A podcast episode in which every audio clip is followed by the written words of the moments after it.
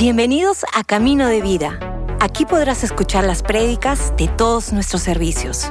Esperamos que disfrutes este mensaje.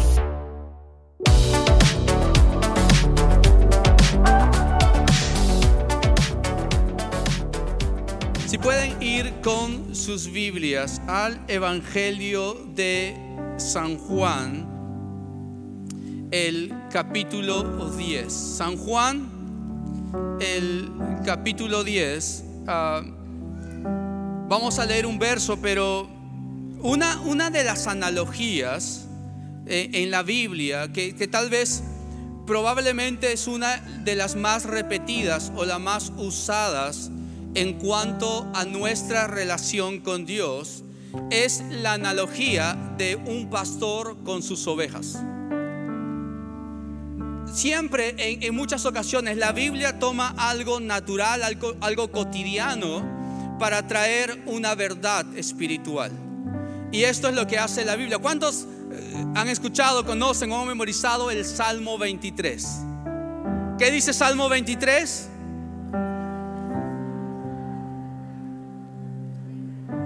Eh, Jehová es mi pastor, nada me faltará. En lugares de delicados pastos me pastoreará, junto a aguas de reposo.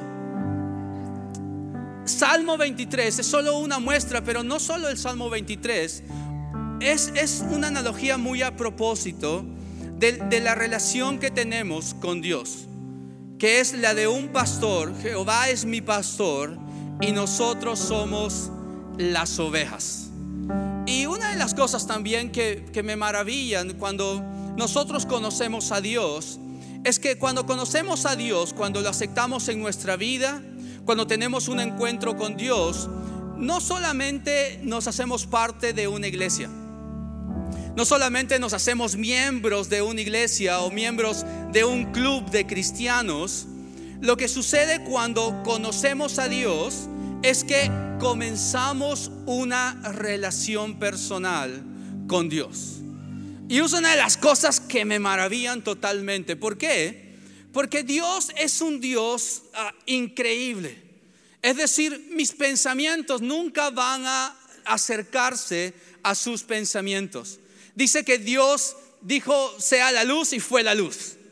Es, dice la palabra que Dios, eh, el universo está en la palma de sus manos. Es decir, este Dios increíble que creó todo lo que existe, ese Dios tan grande también puede ser un Dios personal. Es una de las cosas que, que yo veo cuán privilegio, cuán, ah, cuán amados somos de que ese Dios increíble no solo está en su trono y ahí en el universo, sino que también es alguien con quien yo puedo hablar cara a cara. Es alguien que, que yo puedo ah, tener una relación personal, que me escucha, a quien yo escucho, que me habla, que me abraza. ¿Cuántos en algún momento, algunos dicen, ah, no, pero si Dios existiera, ¿cómo puedes creer en un Dios que no ves? ¿Cómo puedes creer en un Dios que, que no puedes tocar? ¿No? ¿Alguna vez alguien, alguien ha dicho, como, ¿cómo puedes creer en un Dios que no ves? ¿Cuántos en su caminar con Cristo han podido ver a Dios?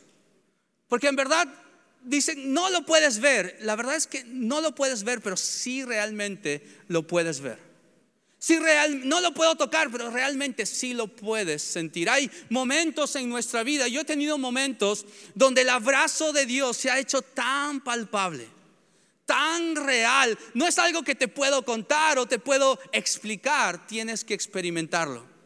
Pero ese Dios increíble es un Dios también cercano, es un Dios personal. Y eso es uno de los grandes regalos que tenemos en nuestro caminar con Cristo, una relación personal con Dios. Es que déjame explicarte un poquito, no siempre fue así. Conocemos, Dios creó la creación y creó al hombre y a la mujer y los puso en el Edén, pero porque ellos desobedecieron, ya no tenían una, primero tenían una relación con Dios, pero por la desobediencia de Adán y Eva perdieron esa comunión que tenían con Dios. Y vemos en el Antiguo Testamento que la presencia de Dios habitaba en solo un lugar y, no, era, no era como que podías tener la presencia de Dios contigo. La presencia de Dios era un Dios tan santo que solo estaba en un lugar y solo estaba de una manera específica. ¿Cuántos aquí han visto Indiana Jones? Indiana Jones y el arca perdida, que abrieron el arca y murieron. Ok, es Indiana Jones, pero es parte, en parte, lo que la Biblia dice. Cuando el arca del pacto, la presencia de Dios, nadie podía estar en la presencia de Dios. Cuando alguien estaba en la presencia de Dios, ¿qué sucedía? Moría. Es más, cuando construyeron el templo, había un lugar dentro del templo que era el lugar santísimo. Y en el lugar santísimo habitaba la presencia de Dios y nadie podía entrar ahí al lugar santísimo más que el sumo sacerdote una vez al año. El sumo sacerdote entraba para interceder por el pueblo y había ciertos detalles porque cuando entraba tenía que seguir ciertos lineamientos y había ciertas ah, formas de lo que tenía que hacer, ciertos pasos que debía cumplir. Y por eso el sumo sacerdote entraba al lugar santísimo y tenía una campanita en el pie. ¿Por qué? Porque la campanita quiere decir que escuchaban al sumo sacerdote cuando, cuando estaba caminando, cuando se estaba moviendo, lo escuchaban. ¿Por qué? Porque si no había cumplido todas las formas, si no estaba eh, en la forma correcta para entrar, ¿qué pasaba? Moría. Entonces los, los demás, los levitas, estaban como, no escucho la campanita. Se nos fue, ¿no? Se nos fue el, sumo sacerdote, se nos fue. ¿Y, qué sucedía? Pues moría en la presencia de Dios. No escucha la campanita. Entonces, ¿qué sucedía? No podemos entrar. Y normalmente el sumo sacerdote entraba también con una soga atada a su tobillo. ¿Para qué? Si no escuchaban la campanita, ¿qué tenía? No podemos entrar a sacarlo, por si no nosotros también morimos. Entonces, lo jalaban y lo sacaban, pobre sumo sacerdote, ¿no? Si, si, si no, no, estaba bien, pues ahí nos vemos, ¿no? Como, ah, pero esa era la presencia de Dios en un lugar para una persona específica y en algunos casos la presencia de Dios venía por algunas personas específicas también, cuando el Espíritu Santo venía y, y Dios los usaba. Pero esa era la historia antes de Jesús. Cuando Jesús vino y murió en la cruz del Calvario, cuando pagó el perdón por nuestros pecados, hay una frase que dice en, los evangelios que dice, el velo del templo se rasgó, de arriba hacia abajo. Puede ser una frase que pasa desapercibida, pero si estudiamos un poquito a qué se refiere, está hablando de ese velo que separaba el lugar santísimo del lugar santo. Es decir, la presencia de Dios tenía un velo que lo separaba y este velo era ah, como, unos, unos más de 10 metros de alto, era como 8, metros de ancho y el espesor de este velo era como de 10 centímetros. Es decir, dos caballos jalando este velo de los costados no podían romperlo. Pero dice, cuando Jesús murió en la cruz del Calvario, el velo del templo se rasgó de arriba hacia abajo. Es decir, nadie podía llegar hasta arriba, pero de arriba hacia abajo se rasgó.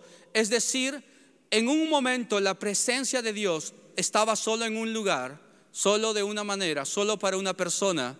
Pero después de Jesús, ahora nosotros somos templo del Espíritu Santo. Podemos tener una relación con Dios, podemos tener la presencia de Dios con nosotros y, eso es algo que, es valioso en nuestra relación con Dios. Porque como digo, cuando seguimos a Dios, no solamente Dios mira cómo nos va, sino la promesa de Dios es que Dios estará con nosotros cada día de nuestra vida.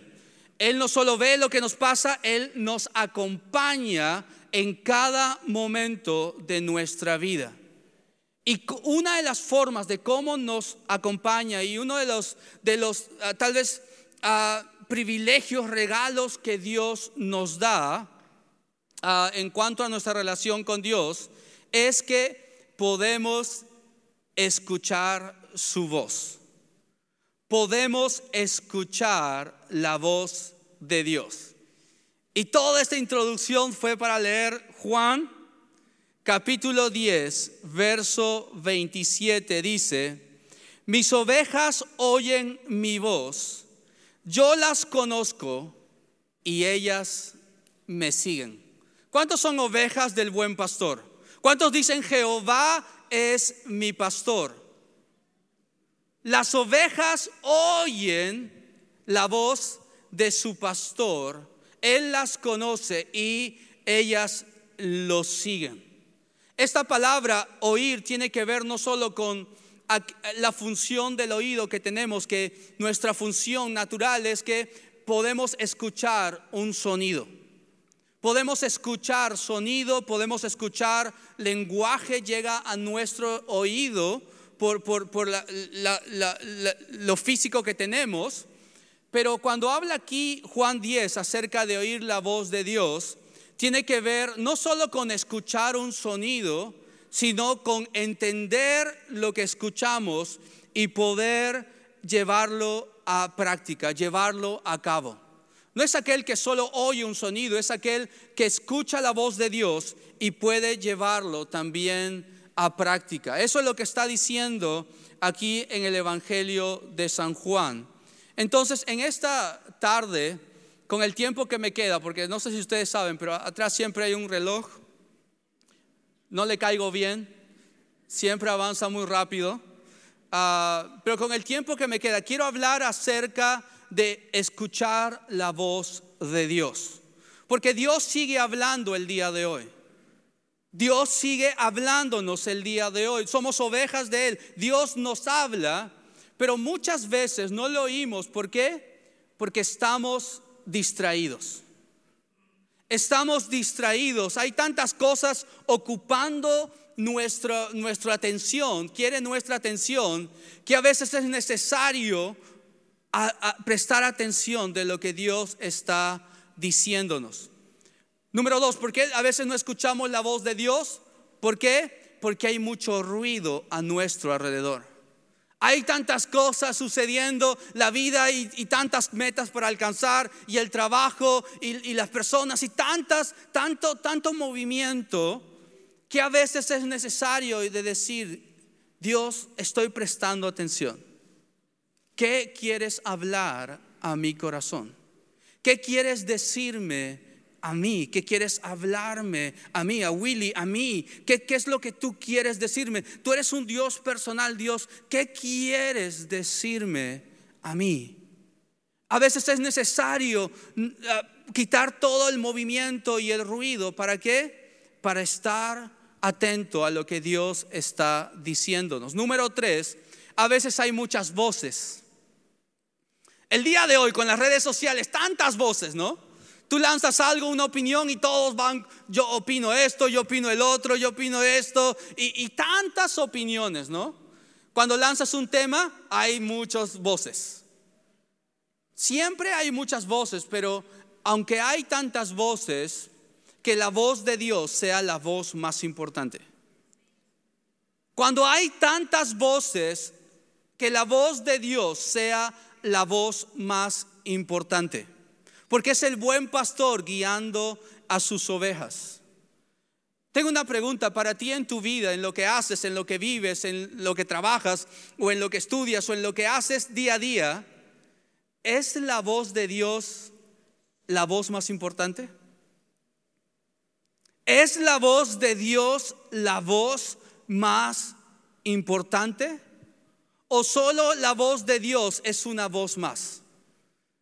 O solo la tengo ahí como, ok, es una voz ahí. Ah, no, la voz de Dios está hablando, pero muchas veces está hablando más, más certero cuando ponemos la voz de Dios, la voz más importante.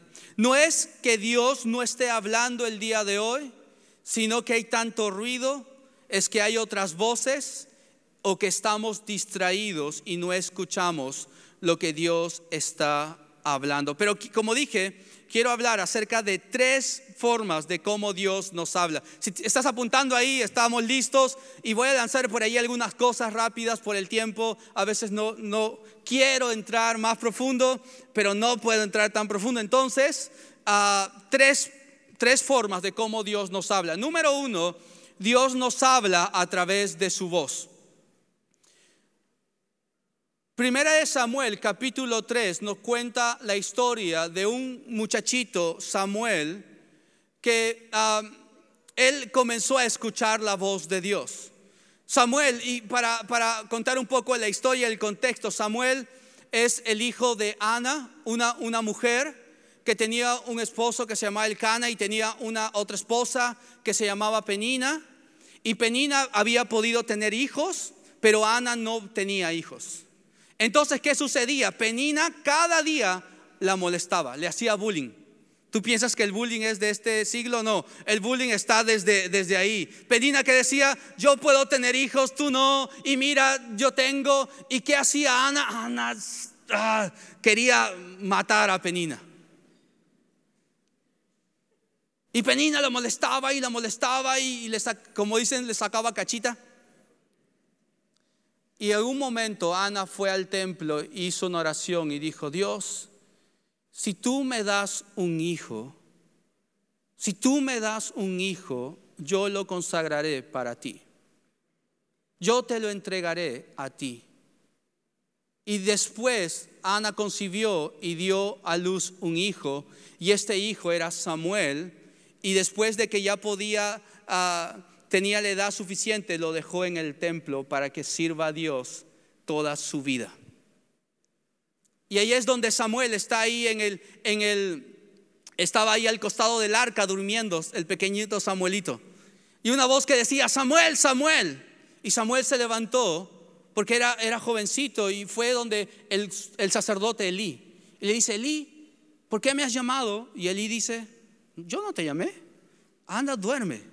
Y Samuel va y una segunda vez una voz que dice, Samuel, Samuel, y vuelve otra vez, Elí, ¿por qué me has llamado?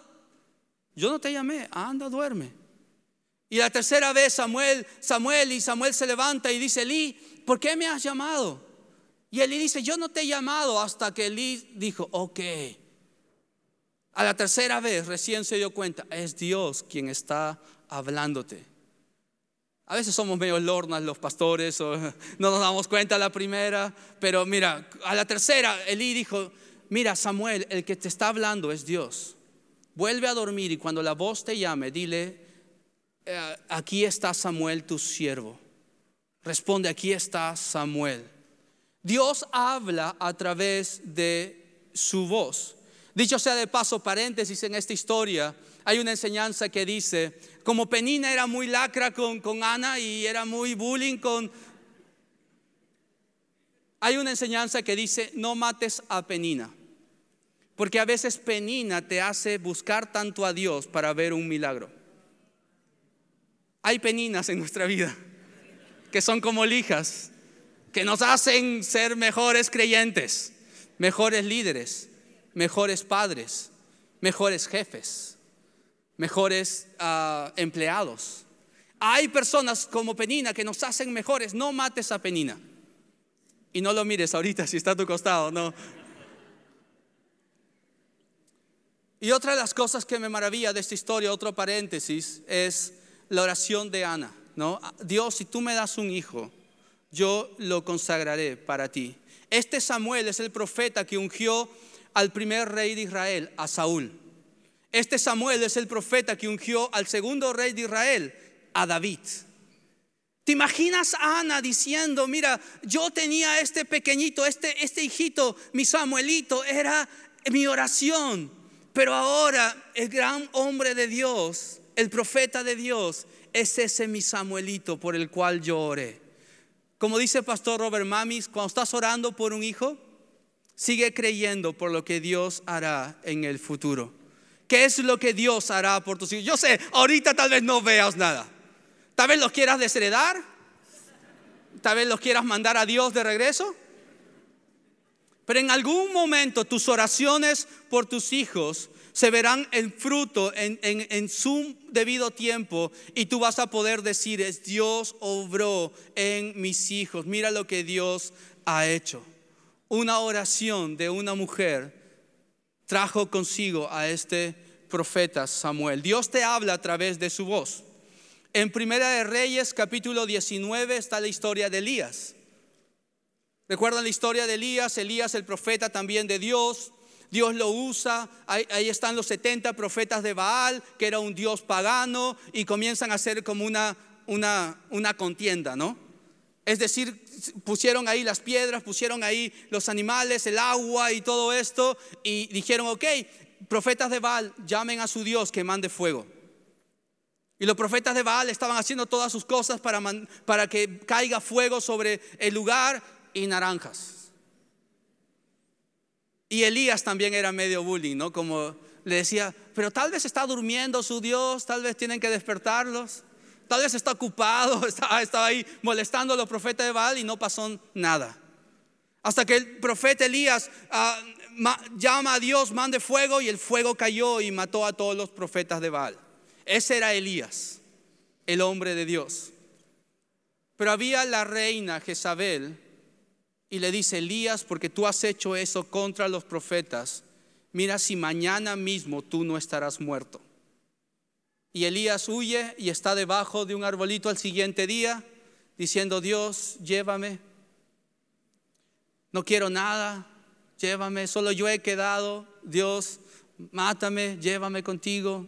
No quiero nada. Mira, el gran hombre de Dios que Dios hizo increíble un día antes por, una mujer que, que tuvo ahí unas palabras por él. El siguiente día decía, Dios, llévame. Dios, no quiero seguir viviendo nos hace ver, mira, el gran hombre de Dios que Dios usó es como tú y como yo. Que tenemos momentos donde decimos, Dios, llévame. No quiero seguir, estoy cansado, Dios, llévame.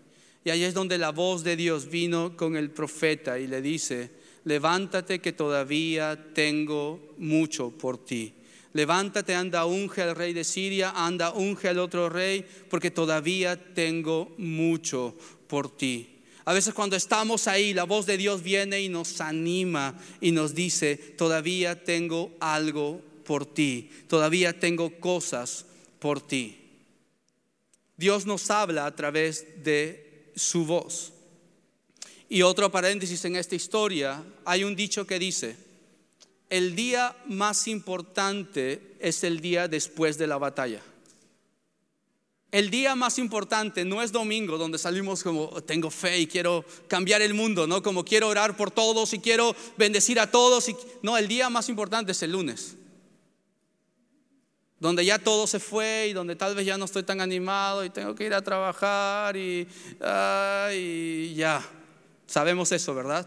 El día más importante es el día después de la batalla. Es el día después donde Dios hace algo. El día más importante es el día después. La buena noticia es que en el día después, el mismo Dios que estuvo en el día de la batalla es el mismo Dios que estará en el momento de depresión, en el momento de estrés, en el momento de ansiedad, en el momento de pánico. Ese mismo Dios que estuvo es el mismo Dios que estará en ese día. Dios nos habla a través de su voz. Número dos, Dios nos habla a través de su gente. Proverbios capítulo 3, verso 7 dice, no seas sabio en tu propia opinión. No seas sabio en tu propia opinión. Todos aquí, todos necesitamos una voz de costado. Es lo que llamamos una voz de costado. Y para esto a veces damos un ejemplo muy, muy básico que dice, si yo me pongo aquí, y yo les pregunto a ustedes, ¿cuántos ojos tengo? ¿Cuántos ojos azules tengo? ¿Cuántos ojos ves? Uno. Si yo le digo a ustedes, ¿cuántos ojos ves? ¿Cuántos ojos ves? Nada. La misma circunstancia visto de un ángulo diferente. A veces nosotros nos empecinamos viendo de nuestro lado pero gracias a Dios por personas suyas que nos hacen ver el otro lado, que nos hacen ver el lado de costado. Todos somos, tal vez estamos seguros de algo hasta que gracias a Dios por personas que nos dicen cosas que tú y yo no vemos. Aquí podemos decir, no, es un ojo, yo veo solo un ojo, estoy 100% seguro, sí, solo que no estás viendo el panorama completo. Y muchas veces Dios nos ayuda y nos bendice con personas suyas. A través de ellos es la voz de Dios guiándonos y ayudándonos. Dicho sea de paso, cuando alguien da un consejo o tú pides un consejo, no es la ley que debes vivir, es solo un consejo. Aquí nadie va a decir como lo que yo te digo tienes que hacer. No, si tú me pides un consejo, yo te lo doy lo mejor que puedo, lo mejor que tengo, pero no tienes que hacerlo, es tu decisión decidir por tu propia vida. Pero yo doy gracias a Dios que pongo el peso suficiente en personas a las cuales su, voz no es cualquier voz. Cuando no sé qué hacer, cuando tengo una decisión o cuando algo, digo, Pastor Robert, ¿tú qué piensas? ¿Qué me dices tú? O, a veces, Pastor Taylor, le digo, ¿tú qué piensas? O amigos también, le digo, ¿tú qué piensas al respecto? ¿Por qué? Porque no quiero ser sabio solo en mi propia opinión. Necesito una voz de costado, una voz que Dios use para hablar a mi vida, para hablar a mi corazón. Segunda de Samuel, el capítulo 12, es la, parte de la historia donde nos habla acerca de David. Cuando David ah, dice que los reyes salían a pelear las batallas, pero el rey David se quedó en su palacio. Y cuando estaba en su palacio, ve a una mujer bañándose, la codicia, se llama Bexabé, pues hace que la traigan, se acuesta con ella y, y ella queda embarazada. Ese el rey David, el hombre conforme a un corazón de Dios, hizo, hizo esto. Y como Bexabé quedó embarazada y él dijo, uy, ¿ahora qué hago? Y dijo, mira, su esposo Urias está en batalla. Voy a hacer que su esposo vuelva y que, y que vaya a casa y esté con ella. Y cuando tenga un hijo no va a sospechar nada porque igual estará con ella. Y manda llamar a Urias del campo de batalla para que esté con su esposa pero una de las cosas que, me quiebra de la historia es porque Urias vuelve y él se sienta en, en el palacio, ahí en la puerta. Y David sale y dice, Urias, ¿por qué no vas con tu esposa y con tu casa? Y él dice, mira, yo no puedo estar disfrutando de mi casa si mi ejército está peleando contra el enemigo. Yo voy a estar aquí cuidando a mi rey en el palacio. David estaba maquinando todo lo malo y con el corazón de Urias decía, no, yo no puedo estar descansando si estamos en batalla. Yo no puedo estar descansando si mi rey está en peligro. Como, wow. Ese era eh, Urias, pero David simplemente siguió y dijo, ok, como esto no funcionó, mandó a Urias otra vez al campo de batalla. Y le dio órdenes al general y le dijo, ponga a Urias en el frente de la batalla. Porque sabía que los que estaban enfrente probablemente no volvieran a casa. Sí, el, rey David, el, que tenía un corazón conforme al de Dios, maquinó todo esto. ¿Por qué? Porque había pecado con Bexabé y porque su corazón estaba alejado y probablemente no escuchaba ya a Dios. Estaba simplemente haciendo lo que él quería.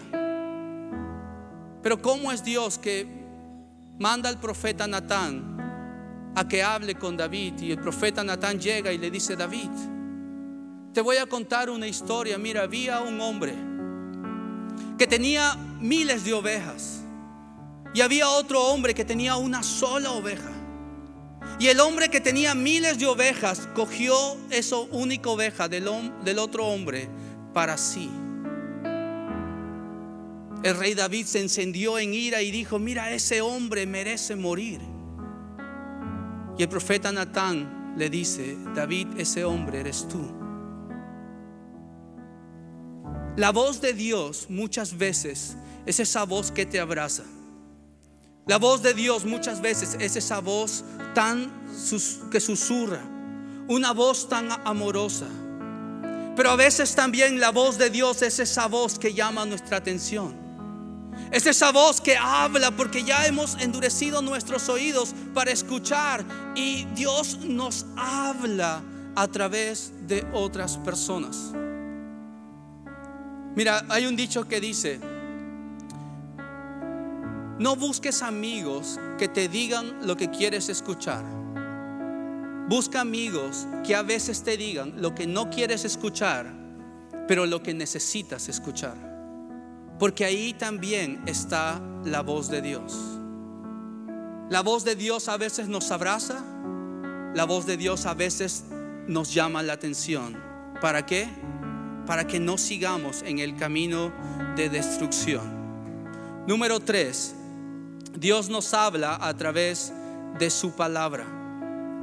En Salmos 119, verso 105, el salmista hace una analogía con la palabra y dice que es como una lámpara a mis pies tu palabra, que alumbra mi caminar.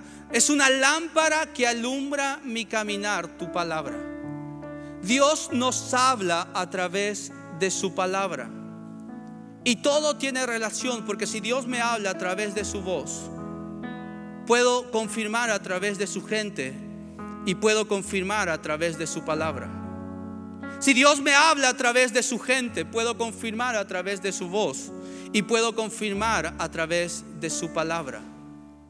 Porque Dios usa ah, la combinación para hacer que su voz sea una voz aún más segura. Dios nos habla a través de su palabra. Yo tengo una pregunta, ¿es la palabra de Dios tu, regla de conducta? ¿Es la palabra de Dios tu, tu regla de vida? ¿Es lo que dice la palabra lo que vivimos o es solamente un libro que tengo ahí de costado? Que cuando la paso mal busco algún verso que me anime y que me ayude, pero cuando parece que estoy bien, yo vivo como quiero vivir. Yo vivo como quiero vivir, hacer. Aquel que vive por la palabra, comerá de los frutos de la palabra. La palabra de Dios no es solo un libro para leer, no solo historias para conocer, no solo versos por memorizar. La palabra de Dios es viva y eficaz. La palabra de Dios es sabiduría para nosotros es nuestra guía, nuestra lámpara, es nuestra máxima autoridad. La máxima autoridad no es un pastor, la máxima autoridad no es una institución, la máxima autoridad para nosotros los creyentes es la palabra de Dios. Y la palabra de Dios dice Efesios 6 que es como una espada. Uno de mis temas favoritos ahí cuando habla de la armadura de Dios. Cuando habla de la armadura de Dios, del casco, de la coraza, del cinto, del calzado, tomando la analogía de un soldado romano, habla de la espada de la palabra de Dios. Cuando habla de esta espada de la palabra de Dios, no está hablando solo de una palabra escrita, no solo está hablando de una palabra memorizada, sino la, palabra original que utiliza ahí es la palabra rema que quiere decir no una palabra solo escrita, no solo una palabra memorizada que tengo aquí, sino rema quiere decir una palabra revelada, una revelación. En otras palabras, es cuando podemos decir, Dios me habló, es Dios me dijo, Dios me dijo a mí. Y si la armadura de Dios es para hacer frente ante las acechanzas del enemigo, ¿cómo podemos hacer frente ante las acechanzas del enemigo? Con una palabra que Dios me dijo. ¿Cómo peleo mis batallas? Con una palabra que Dios me dijo. ¿Por qué? Porque cuando hay batallas ya no es suficiente lo que escuché en una prédica. Ya no es suficiente con un verso que memoricé ya no es suficiente con lo que aprendí en la escuela o en el, seminario o lo que sé de teología, no. Cuando hay las batallas ya no es suficiente con eso, pero si tengo una palabra de Dios a mi corazón, si tengo en algún momento recordar, Dios me habló en este momento, Dios me dijo algo, esa es mi espada. Eso es con lo que lucho en contra de los momentos difíciles de la vida. ¿Tienes una palabra de Dios para ti? Porque Dios sigue hablando, solo que estamos distraídos con tantas ocupaciones. Porque Dios sigue hablando, pero estamos distraídos con tantas voces y tanto ruido Pero si Jehová es tu pastor, las ovejas oyen la voz de su pastor. Él las conoce y ellas lo siguen. Hace unos años, yo, yo un, tiempo difícil en, en mi caminar con Cristo en el ministerio, yo recuerdo un momento en que estaba cansado, estaba lo que llamamos quemado. Ah, yo estaba como, ya no quiero ser un pastor, porque la gente es difícil, porque las ovejas muerden. No ustedes, otros, ¿no? Ustedes no. Pero si soy honesto, yo estaba, estaba ahí como, yo quiero, ya no quiero esto. Estoy cansado, estoy, estoy quemado, no quiero esto. Conversando con Dios, ¿no? Yo dije, ok, voy a, voy a decirle al pastor, pastor Robert que ya no sé si un año libre, sabático, o ocuparme de otras cosas, o simplemente no sé qué será. No, no quería alejarme de Dios, pero ya no quería el ministerio. Estaba, estaba cansado, estaba quemado. Y en medio de, ese, de esa dificultad en mi vida, en medio de, ese cambio por, por mi vida, una palabra de Dios que hasta el día de hoy yo recuerdo. Y lo que Dios me dijo en ese momento, le dije, Dios, ¿tú qué piensas? Dios, háblame porque yo quiero hacer tu voluntad. Háblame en ese momento. Y lo que Dios me dijo es, Willy, si tú dejas el ministerio, el ministerio va a seguir haciendo lo que debe hacer. La iglesia va a seguir brillando, la, gente va a seguir conociendo a Dios. Si tú dejas de ser pastor, va a seguir todo. Pero yo quiero que tú seas parte. Y lo que me dijo una frase es, Willy, no lo hagas solo por ti hazlo por aquellas personas que pueden ser animadas si es que tú no renuncias. Alguna vez habrá un momento así donde nos sentimos, pero ¿cómo peleo mis batallas? No con teología, tenía mucha teología. No con simplemente versos, sabía muchos versos. No simplemente con todo, tenía muchos años conociendo, tenía tanto que sabía, pero ¿Cómo peleo mis batallas? Con una palabra de Dios a mi vida. Dios está hablando, solo que a veces no estamos escuchando. Solo que a veces hay tanta distracción, tanto ruido, tantas otras voces. Pero tu buen pastor sigue hablando a tu vida. Señor, gracias por tu palabra. Gracias Dios porque el día de hoy tú nos hablas. Tú sigues hablando el día de hoy, Señor. Tu voz amorosa, tu voz apacible. Tu voz que es como un susurro, también como un trueno. Tu voz que es nuestra guía, es nuestra lámpara. Te pido, Señor, que aquellos que necesitan una palabra tuya, que tú hables a sus vidas, Dios. Tú hablas a sus corazones, Señor, según lo que están viviendo, lo que están pidiendo, lo que están caminando. Gracias Dios por tu voz, que no solo es una relación con la iglesia, sino es una relación contigo y tú eres el buen pastor que guías a tus ovejas. Dios, queremos ser tus ovejas que escuchan tu voz. Gracias Señor. Gracias Dios. Gracias Jesús porque por tu sacrificio en la cruz es que ahora podemos acercarnos a ti confiadamente delante del trono de gracia. Gracias Dios. En este momento, terminando esta, esta reflexión, este mensaje, quiero hacer una oración más.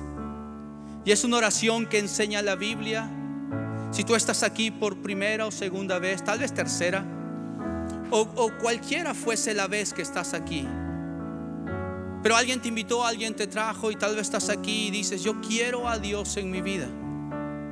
Yo quiero a, a, Dios en mi vida y ¿cómo puedo hacerlo? La Biblia dice que Dios de tal manera amó al mundo que envió a su Hijo a morir en la cruz del Calvario para dar su vida por ti y por mí en la cruz. ¿Para qué? Para que lo que nosotros no podíamos alcanzar, el perdón de pecados, una nueva vida, una relación con Dios otra vez. Lo que nosotros no podíamos alcanzar fue alcanzado por Jesús en la cruz del Calvario. Pero como todo regalo, un regalo tiene que ser recibido, tiene que ser aceptado. La salvación es un regalo. No es algo que merecemos, es algo que aceptamos. Pero depende de cada uno de nuestra propia decisión. Si tú estás aquí y dices, ¿y cómo acepto este regalo de la salvación? Romanos 10 dice, si confiesas con tu boca que Jesús es tu Señor y crees en tu corazón que Dios lo levantó de los muertos, serás salvo, serás cristiano. Porque con el corazón se cree para justicia, pero con la boca se confiesa para salvación. ¿Qué quiere decir esto? ¿Cómo puedo aceptar a Dios en mi vida? Con una oración. Y me gustaría poder tener el privilegio de guiarte en esta oración. Mientras nadie está mirando, por favor, todos con los ojos cerrados. Y pedimos con los ojos cerrados porque es un tiempo de privacidad. Es entre tú y Dios. Si tú estás aquí y nunca has tomado esta decisión de decir, Dios, yo quiero recibirte en mi vida, yo quiero recibir tu salvación, quiero que perdones mis pecados, quiero que me hagas una nueva persona. Si tú estás aquí y quieres hacer esta oración, me gustaría poder tener el privilegio de poder guiarte en esta oración, pero yo no puedo decidir por ti, es una decisión personal. Si tú quieres hacer esta oración por primera vez hoy día, ahí donde estás, por favor, hazme una seña con tu mano. En señal de decisión, di yo quiero a Dios en mi vida. Si tú quieres a Dios en tu vida, ¿puedo ver tu mano? Veo su mano por allá, señora, señorita, por ahí veo su mano. ¿Quién más que por allá arriba también veo su mano? ¿Alguien más que quiere hacer esta oración? No es un cambio de iglesia, no es un cambio de religión, es comenzar otra vez una relación personal con Dios. Por ahí, señorita, veo su mano. Por allá atrás también veo sus manos. Por aquí adelante también veo sus manos. Allá arriba también. Por favor, bajen su mano. Yo te pido que mantengas tus ojos cerrados para evitar distracciones. Te voy a guiar en una oración. Repite esta oración con tus palabras y con tu voz y di esta oración a Dios. Y por favor, todos los que estamos aquí, que alguna vez han hecho esta misma oración, acompañamos con nuestras voces a aquellos que lo harán por la primera vez. Oramos juntos. Padre nuestro que estás en el cielo, en este día yo te pido perdón por mis pecados. Yo te acepto como mi Señor y como mi Salvador. Entra a mi vida y haz tu obra. En el nombre de Jesús. Amén, amén y amén. Gracias por escucharnos. Si hiciste esta oración, conócenos en caminodevida.com y encuentra tu siguiente paso.